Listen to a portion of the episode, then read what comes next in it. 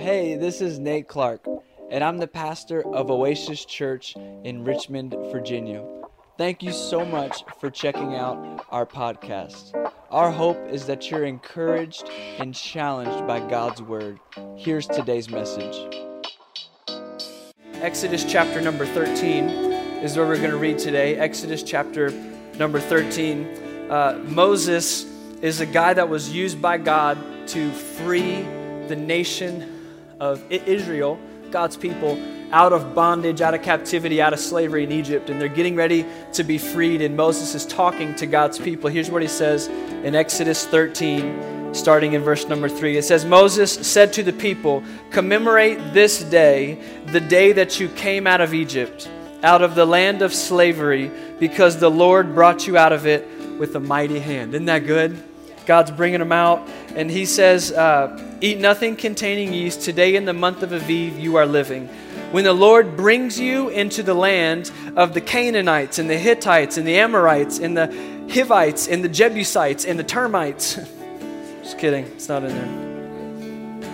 The land he swore to your ancestors to give you, a land flowing with milk and honey. You're to observe this ceremony in this month for seven days eat bread made without yeast, and on the seventh hold a day, or on, on the seventh day hold a festival to the Lord. Eat the unleavened bread during those seven days. Nothing with yeast in it is to be seen among you, nor shall yeast be anywhere within your borders. On that day, tell your son. So he's like, when you're commemorating this day, during this festival, and, and your kids are asking you, hey, why are we doing this? What's going on? Why are we uh, not eating uh, yeast in our bread? Why are we remembering? What is this holiday for?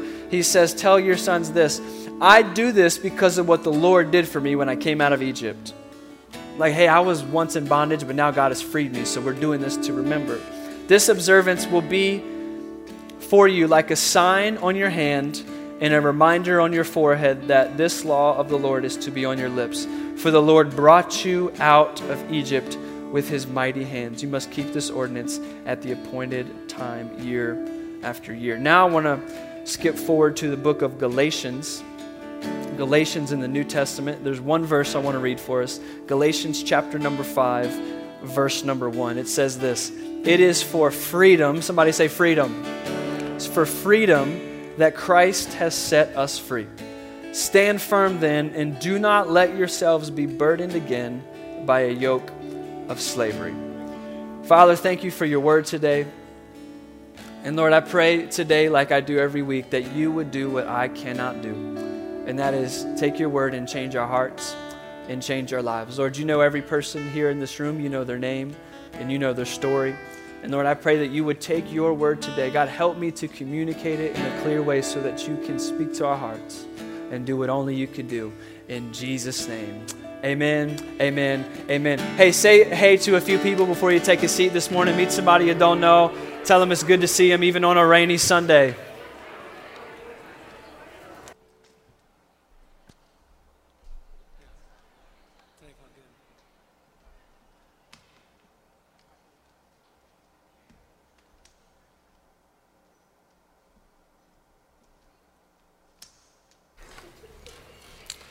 Good morning. How are we this morning?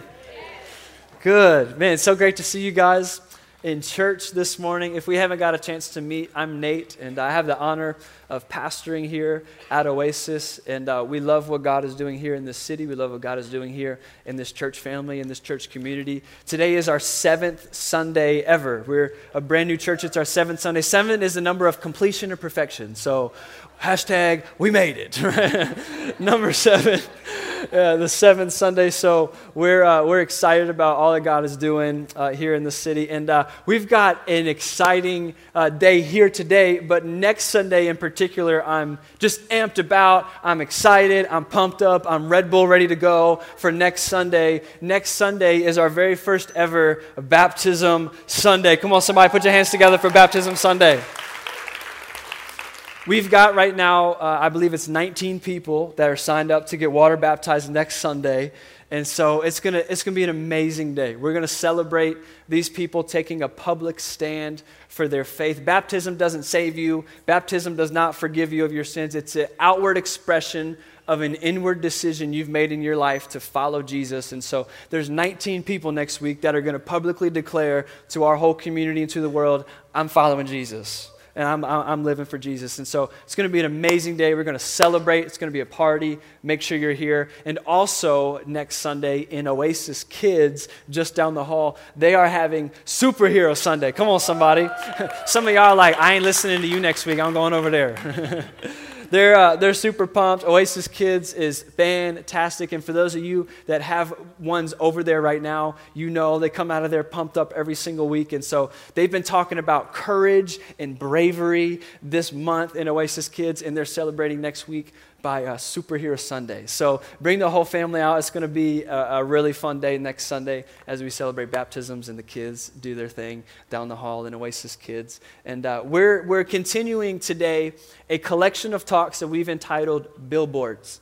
Billboards. And the whole premise of this collection of talks that we've been in for the third week now, and we'll continue the next several weeks, is this idea that the, the, the story of God, the scriptures, it's, it's not my story and it's not your story. It's not about me and it's not about you, but it's about God. It's God's story. And, and all throughout the scriptures, particularly even in the Old Testament, thousands of years before Jesus came on the scene, thousands of years before Jesus was born, across different cultures, written by different authors, written in different contexts, there's, there's all these different stories, all these different books, and they're all saying the same thing. They're all pointing, the entirety of the scriptures, the Old Testament, they're all pointing towards the same thing, the same person, and they're pointing towards Jesus. And so, this series, Billboards, is about the fact that all throughout the scriptures, there are billboards telling us of something that's to come. A billboard it, by itself is not significant. A billboard by itself uh, cannot feed you food. It's a billboard about food that directs you to the place to actually get the food. You with me? The billboard is pointing you towards something that's ahead. And all throughout the scriptures, the Old Testament, we see there's billboards pointing us towards the person of Jesus. And last week, we looked at the billboard of Joseph. Joseph was a character in the book of Genesis, and Joseph was rejected and abandoned by his own family, but God raised him up to a place of power and prominence. And Joseph, um, with all authority and power given to him, instead of uh, getting back at his brothers and his family, he forgave them, he restored them, and redeemed them. And we talked about how Joseph is a picture of Jesus, that although we rejected him and although we've sinned and fallen short, Jesus, with all power and all authority, extended grace and love to those who hurt him. And we talked about how Jesus is a greater picture of Joseph. This week, what we're going to do is we're going to look at the story of Exodus. We're going to look at the book of Exodus and the person of Moses and talk about how Exodus and Moses are billboards. It's pointing us towards Jesus. In fact, I'll just give it to you right up here at the very front. The whole premise and point of this is that Jesus is the greater Moses. Jesus is the greater Moses. Moses is a billboard pointing us towards the person of Jesus. I love the book of Exodus. It's, it's, it's an insane book. There's so much action in it, so, so many different layers to what's going on and what God is doing. If you haven't read through the book of Exodus, again, I want to encourage you to read through it. But the word Exodus, it means exit or, or to get out of. And so the premise of the, the, the whole book of Exodus, what it's about, is God's people, the nation of Israel they're in slavery to Egypt. They're under captivity. They're in bondage to Pharaoh and have been in captivity for 400 years. Okay, so God's chosen people, the ones that are supposed to inherit the promised land, the ones that are chosen by God are in captivity for 400 years. Talk about a period of waiting from when you heard a promise of God to when you get it, right? And so they're in captivity. They're working in Egypt under Pharaoh. And God raises up a man named Moses. God calls out a guy named Moses who had quite a story. Moses was a murderer, Moses was a runaway um, criminal. But God calls him to go back to Egypt and to stand before Pharaoh, the most powerful man in all the land, and demand that his people go. Let my people go. If you grew up in church, you might have sang that song Pharaoh, Pharaoh. Oh, baby, let my people go. Huh. Come on. You got it. You got it. Some of y'all don't grow up in church. You're like, y'all crazy. What are you doing? Moses goes before Pharaoh and demands that God or he demands that Pharaoh let the people go, and Moses says no. And, and there's signs and wonders that God puts on. There, there's the 10 plagues. And it, it's, it's an extensive story of God using Moses to set his people free. And Pharaoh finally decides to let them go, and they come upon a, a body of water known as the Red Sea. And God parts the Red Sea so that God's people can walk through the Red Sea on dry ground. And when Pharaoh and the army are coming after them to get them, God closes the waters and kills Pharaoh and the army and rescues his people. And his people are set free, and his people are now headed towards the promised land. It's, it's a story of bondage and freedom it's a story of deliverance, it's, it's an exodus of God's people. And there's so many ways that this exodus, that this story that Moses points us towards Jesus. But for time's sake today, I want to give us three different ways that Moses is a billboard towards the person of Jesus and talk about how it applies to my life and your life. Are you ready? Are you taking notes today? Are you taking notes today? Note takers are world changers. Come on, somebody. Take some notes in Jesus' name. Number one is this like Moses, Jesus leads us out of bondage. Just like Moses, Jesus leads us out of bondage. The people of Israel, they were in bondage. They could do nothing to free themselves. They had no choices in life. They had no options. They were in bondage to Pharaoh. They were in captivity to Pharaoh. And just as they were in captivity to Pharaoh, the scriptures describe me and you, just like that, are captives to sin. On my own and on your own, without Christ, the Bible would describe us as slaves to sin, as in we can't do anything about it on our own. You, you can't declare your own freedom. You can't fight for your own freedom. You can't white knuckle your own freedom. You are a captive to sin, just like the people in Israel were captive to Pharaoh. You, you, you can't live in freedom apart from Christ, and I'm fully convinced of this. You, you cannot live a free life apart from freedom in Christ. You may be able to do some good things, but you're still in bondage. And I'll show you what I mean. Because there's people that will say, hey, like I'm, I'm, not a Christian, I don't believe in Jesus, but I still do good things. I, I, I can, I, can, I can live free, I can do free things. How, how am I a slave to sin? Because when you're a slave to sin, all you can do is sin. You have no options. You don't have, there's no plan B. All, you're just a slave to sin. That's it. And people will push back and say, hey, uh, but if, if I, I, I'm not a Christian, I can still do some good things. How does that mean I'm a slave to sin? And just like the nation of Israel, I'm thinking about them for 400 years in captivity under bondage to Pharaoh. And I'm sure at some point in their lives or in their day and in their routine, I'm sure they were able to do some things that free people were able to do. Like maybe enjoy a decent meal on occasion, maybe gather together with friends and laugh and joke and maybe play some games or like they, they had moments i'm sure in their 400 years where they did something that a free person would do. Although they were doing something a free person would do that didn't change their position of captivity. Yeah. okay so i acted free for a moment and that's fine that's good but you're still a slave and so, apart from Christ, this is our position. You, you might be able to do some good things, but, but without Christ, you are a slave to sin. That's your only option. That is your state apart from Him, a captive to sin. But like Moses came to free them from Pharaoh, Jesus came to free us from sin.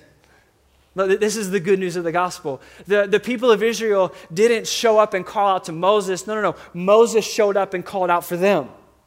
Like Moses initiated and came for them, Jesus initiates and comes for us. Like Moses came to free his people, Jesus has come to free us. This is all over the scripture. There's a few that I want to give you that talk about freedom because of Jesus. Acts chapter 13 says this Therefore, my friends, I want you to know that through Jesus, the forgiveness of sins is proclaimed to you. Through him, everyone who believes is set what? Free. Everyone who believes in him is set free from every sin, a justification you were not able to obtain under the law of Moses. Here's another one in Luke chapter number four. This is Jesus. He's reading an Old Testament scripture from the book of Isaiah, which was a prophecy thousands of years before about Jesus. And Jesus is now reading it from a thousand years before and declaring it about himself. He's saying, Hey, the Spirit of the Lord is upon me. He has anointed me to proclaim the good news to the poor. He has sent me to proclaim what? Freedom for the prisoners and the oppressed and to set the oppressed free. Jesus declares, Hey, I'm coming. My, my work on the cross, my work on your behalf is coming to set a prisoner free. I, am coming to change you from a status of bondage to a status of freedom. I, I'm coming to bring you out of bondage. And I firmly believe with all my heart that Jesus is still in the business of setting people free. I believe with all my heart that Jesus can set people free. There's a lot of you this morning, maybe you're living in bondage, and maybe you've tried to free yourself and, and you've gone to what the world has to say on how to get free. And I, I'm crazy enough to believe in the power that we sang about the power and the presence of God that Jesus can set the captive free, yeah. that Jesus still breaks chains. That Jesus still does things and sets us free that no man can do, that we cannot do for ourselves, that Jesus can deliver us out of bondage. He can set us free. But here's what I see from the scriptures from the people of God and even from myself and in the people's lives around me. And it's, it's interesting, but I think we tend to like bondage.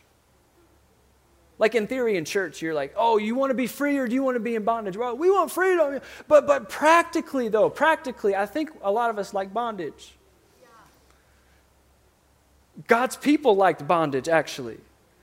Like God set them free. They saw signs, they saw wonders. They crossed the Red Sea on dry ground. They, they get on the other side of it. And as soon as something goes wrong, they were wishing they were back in slavery. Like at the first hint of inconvenience, at, at the first hint of trouble, they were like, man, it was, it was better in Egypt. Can, can, we go back to Egypt? And here's the thing it wasn't better in Egypt, they were just more comfortable in slavery than they were in freedom. Yeah. They, they had been there so long, what they did was they normalized bondage. They were so familiar with captivity that it became comfortable. I think if some of us are honest, we've familiarized ourselves and made ourselves comfortable with bondage. Like at the first hint of God doing something, when God does something in your life and He sets you free and you're walking in freedom, at the first hint of resistance, we, we go back to bondage. Why? Because that's more familiar and that's where I was and that was, that, that was comfortable. We, we tend to like tend to like bondage. There's a lot of us that are living in bondage just because we've familiarized ourselves with it. And I want you to know Jesus didn't just come, He didn't come for you to live in bondage, He came so you could live in freedom. Jesus didn't come to just set you free, but he came to help you live in freedom yeah. and, and walk out freedom. I'd like to encourage some of you don't settle in Egypt. Don't, don't get comfortable in captivity. Yeah. Don't get comfortable in bondage. I, I, I know it's the pattern of thinking and the pattern of, the pattern of living that you've been in for years, but I'm encouraging you don't settle in captivity. Don't settle for anything less than freedom in Christ. Don't get comfortable in Egypt because, like Moses, Jesus came to deliver us out of bondage. I think why we do this is pretty simple, though. I think why we get comfortable in captivity is we only get half the picture. So we hear that God wants to, li- He wants to deliver you out of bondage. Okay, so like you hear maybe the patterns of sin you've been living in or the life that you've lived before Christ, all you hear is God wants to bring you out of that. God wants to bring you out of that. That was bad. This is good. God wants to get you out of that. Get out of the bad. Get out of the bad. Out of the old. Out of the old. And, and that's part of it, but that's only half the equation. God does want to bring you out of captivity. God does want to bring you out of the bondage of sin. But here's the second thing that we see from the story of Exodus and Moses that I want to talk about this morning is like Moses, Jesus leads us into freedom. Okay, this is important. Like Moses, Jesus doesn't just lead us out of bondage, but he leads us into freedom. God doesn't just want to bring you out of something, he wants to bring you into something. Yeah, right. It's not just out of bondage, it's into freedom. It's not just out of Egypt, it's into a promised land flowing with milk and honey.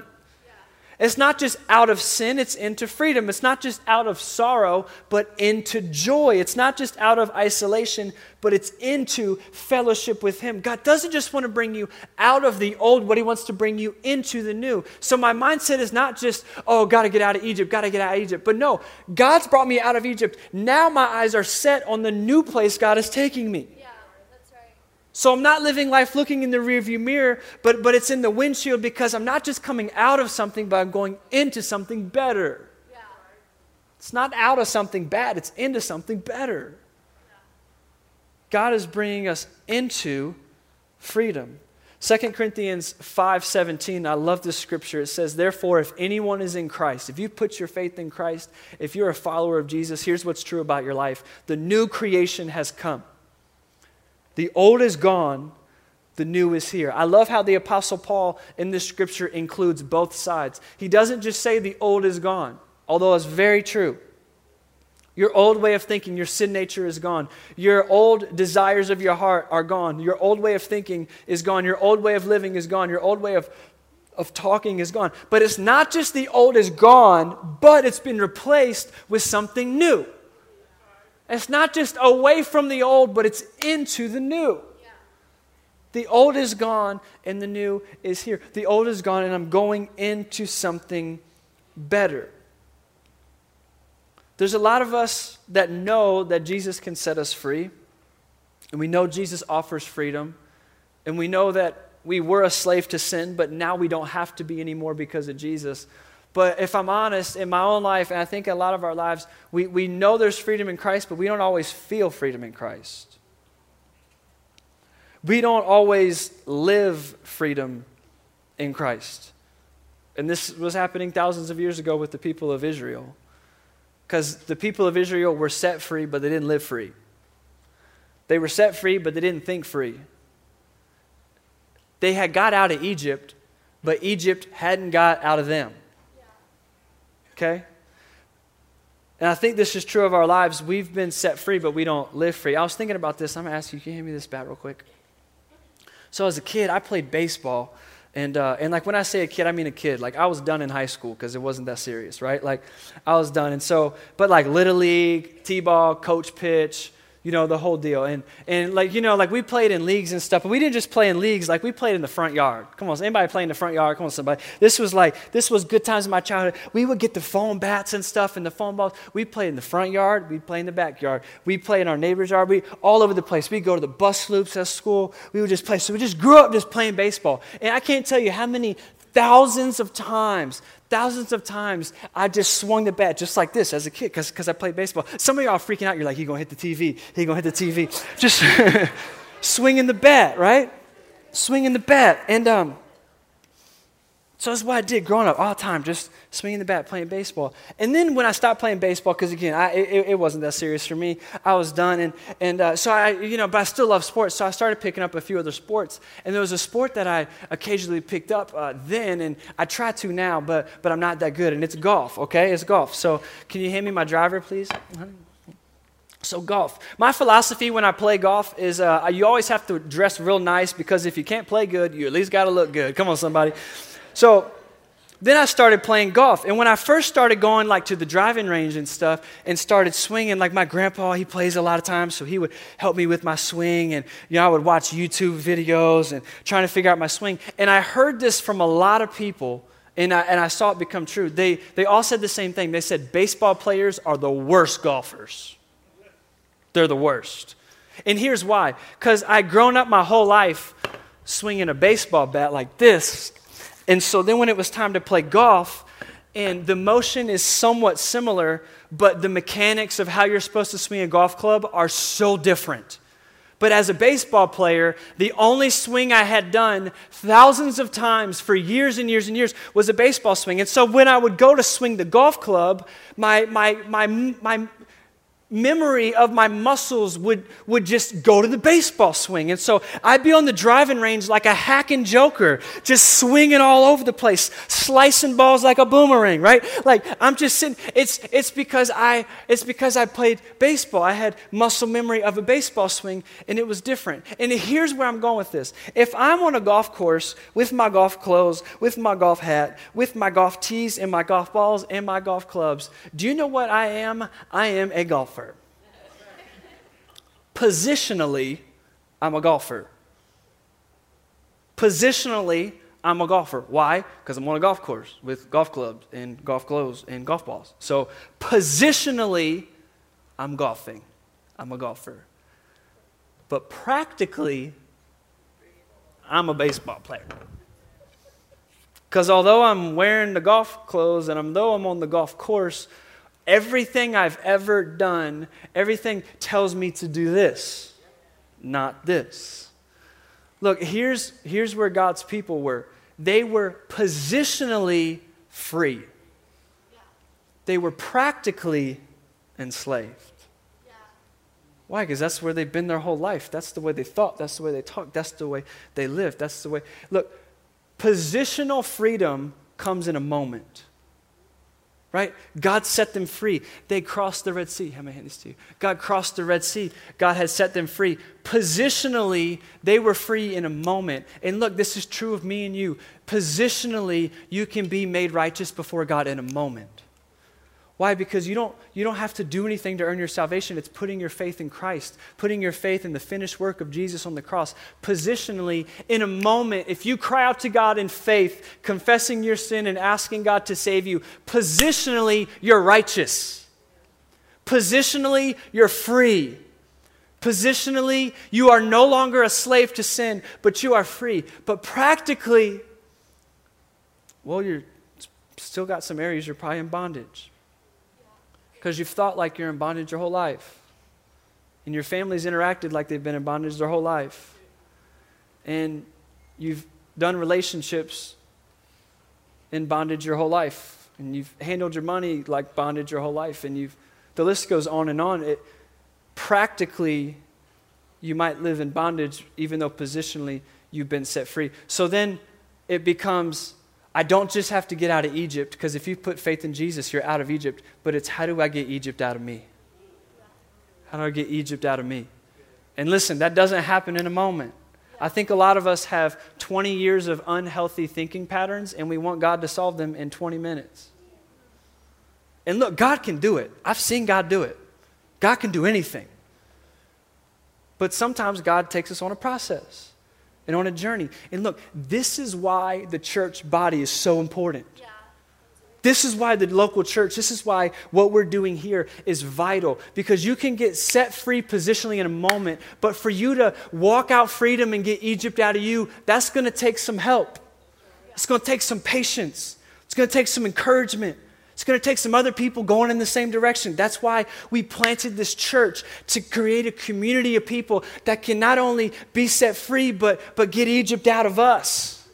That's why we have our Next Steps class the first three Sundays of every month right after church because we want to get to know you. We, wanna, we want you to discover your gifts and we want you to plug into the life of the church, not just to complete a role that the church needs on a weekend, but to get you some people around you that are going to help get Egypt out of you to get some people in your life that know your story and know what your week looks like and can text you and call you and pray for you and be on the journey of getting Egypt out of you. That's why what we do is so important. That's why you can't just come on a Sunday and be expect to set free by 75 minutes a week.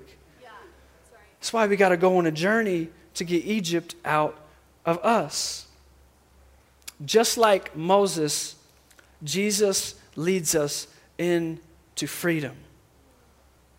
He leads us into freedom. And for some of you, God set you free and you're free positionally, but it's time practically to begin to walk in freedom. It's time practically to begin to look at your life. This, is, this was the nation of Israel. They thought like captives.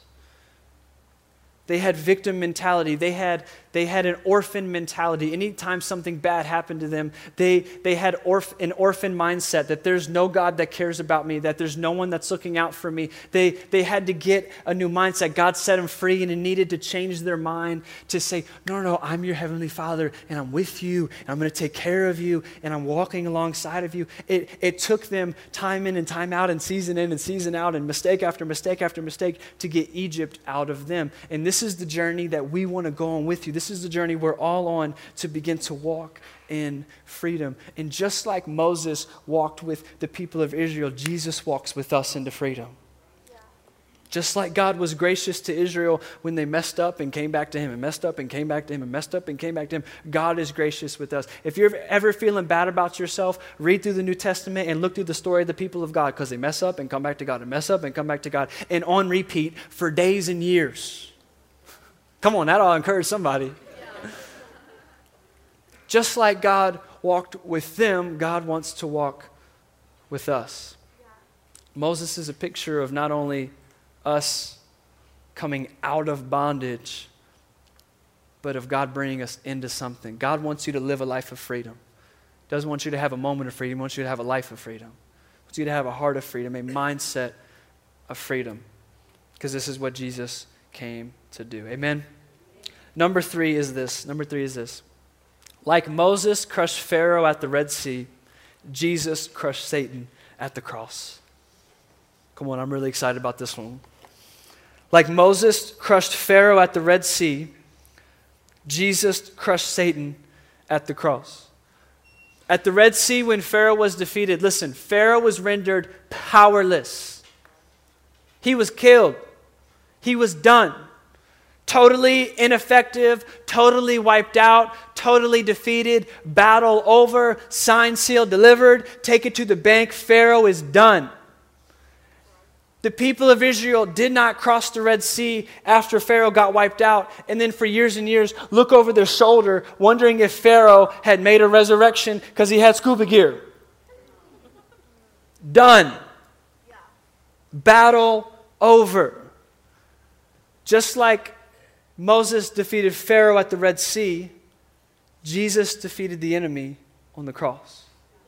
Battle over enemy defeated, sin conquered, death defeated. 1 Corinthians chapter number 15, I love this so much. Where, O death, is your victory? Where, O death, is your sting? The sting of death is sin, and the power of sin is the law. But thanks be to God. Come on, thanks be to God, because He gives us the victory through our Lord Jesus Christ. Where's, where's your victory, death? Where's your sting, death? The answer is gone. Yeah. It's gone. Because of what Jesus did on the cross because he died and he rose again because of the shedding of his blood. There is forgiveness of sins. Battle over. And here's what i want to encourage you in is you don't need to try to win a battle that jesus already won. You don't need to try to claim a victory that's already been claimed by jesus we don't walk through our faith fighting for victory. No, no, no. We fight from victory that Jesus already won. Thanks be to God because He gives us the victory. The victory has been won. We fight from a posture of winning. It's already been done. This is good news. This will change the way you live. You say, Nate, this is, this is great. How does this affect my Monday? This affects every part of your Monday. You, you, don't have to, you don't have to live to win the war. You, you, you, you live from a winning team. You, you, have, you have the God of heaven, the victorious Jesus on your side, in your life, in your heart, guiding you, His word instructing you. You get to live from victory. It changes every part of your life. I don't need to win a battle. Jesus has already won the battle. He's already won the battle. Look, don't give the enemy power that he does not have. This is the danger for me and you that will give a defeated enemy power in our lives. Will give a defeated enemy power in our lives. I was thinking about this and I saw, you hold on a second. I saw this video on Facebook of this girl that was really upset at some stuff going on in her neighborhood. Particularly, there were cars speeding down her neighborhood street, just speeding, zooming, flying through her neighborhood right in front of her house. There's kids running around, all kinds of stuff. So this infuriated her. So she decided to do something about it. So she puts yard signs in there, you know, slow down, slow down, all this kind of stuff. Nobody listened. Zoom, zoom, zoom, zoom. She goes out there herself, you know, yelling at them, waving at them with less than five fingers. None of y'all do that. And um, she's all mad and upset, doing everything she can. And uh, finally, this woman gets an idea. She gets an idea. And this video is her with her idea, and I love it. You, can you hand me this? She goes upstairs in her house. She gets a hair dryer out of her bathroom. She goes outside with her hair dryer, the cord just dangling along. She goes and sits in the ditch right at the road. And when the cars start to zoom by, she points the hair dryer at him.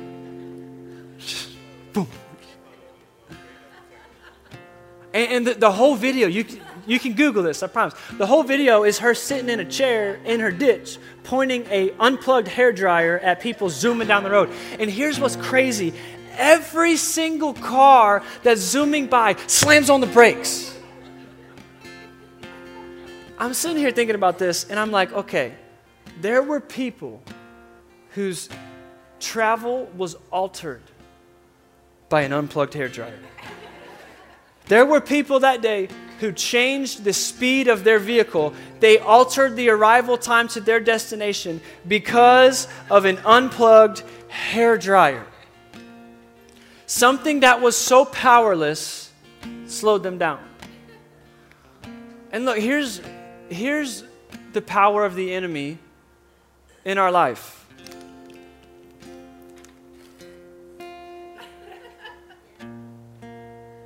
Because according to the scriptures, death's sting is gone, death's victory gone.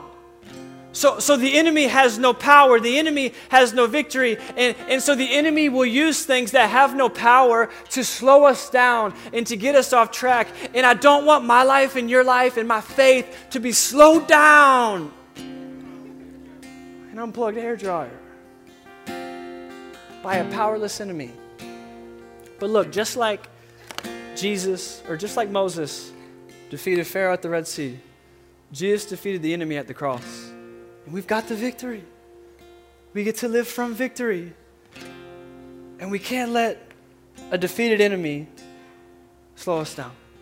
Because God's calling us to something. God's got a call in your life. God's got a call in my life. God's doing something in this church. And I don't want to be a church and I don't want to be a people that are slowed down by a defeated enemy. Moses set them free, and Jesus has set us free, and we want to live in the freedom Jesus brings. Amen.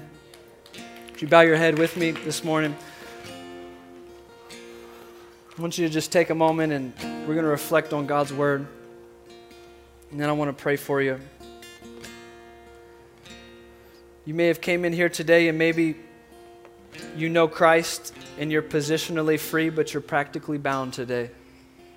I want to pray for you that God would help you to walk in freedom. Maybe you're in here today and you haven't given your heart to Jesus and you've You've been living, you're, you're in bondage to sin. You're a slave to sin, and you cannot save yourself. And you realize today that you cannot be the forgiver of your own sins, and you cannot be the leader of your own life. And today, for the first time, you want to ask Jesus to do that for you. If that's you, you're here in this room today and you say, Nate, I, I, need to give my life to Jesus today. I need freedom from sin that I cannot offer, but I know that Jesus offered on the cross. I'd love to pray for you with every head bowed and every eye closed. I want you to slip up your hand, say, Nate, that's me today, so I can see. Thank you. Anybody else? Thank you. Amen. Thank you. Thank you. Amen. I want to lead us in a prayer, particularly for those of you that have said yes to Jesus today. And look, I want you to hear me. This prayer is not special. This prayer does not save you. These words are not magical. What saves you is the posture of your heart crying out to God, confessing your sin and asking for Him to save you. If that was, if that was you this morning, I want you to pray this with me in your heart. I want you to say, Dear God, thank you for sending your Son Jesus. I believe He's the Son of God, that He came and lived the perfect life I couldn't live and died the death I deserve to die. Today I confess my sin to you and ask you to forgive me of my sin. And ask you to be the Lord and the leader of my life. And I commit to following you from this day forward. In Jesus' name. In Jesus' name. Father, I want to pray for everyone else here in the room today, God, and I thank you for the example of Moses that you've given us. Lord, and for the person of Jesus. God, I pray that we would be a people and that we would be a church that lives in freedom. Lord, I pray that we would not just be set free in a moment, but Lord, would you help us to walk in freedom every day? Lord, I pray that you would surround my brothers and sisters here, Lord, with the help and encouragement that they need. Lord, I pray they would find that here in this church. God, I pray that they would connect to purpose here and connect to family here and connect to community here. God, as we walk out freedom. Lord, we don't want to live bound, but we want to live free. We want to live free. In Jesus' name. In Jesus' name. And everybody said, Amen. Hey, can you put your hands together for God and His word today? Amen. Amen. Amen. Amen. Well, thanks again for tuning in to today's message. For more content like this, you can subscribe to our podcast channel. If it encouraged you, we'd even ask that you review it and that you share it with friends. That would be so helpful to us. Thanks again, and we'll see you next time.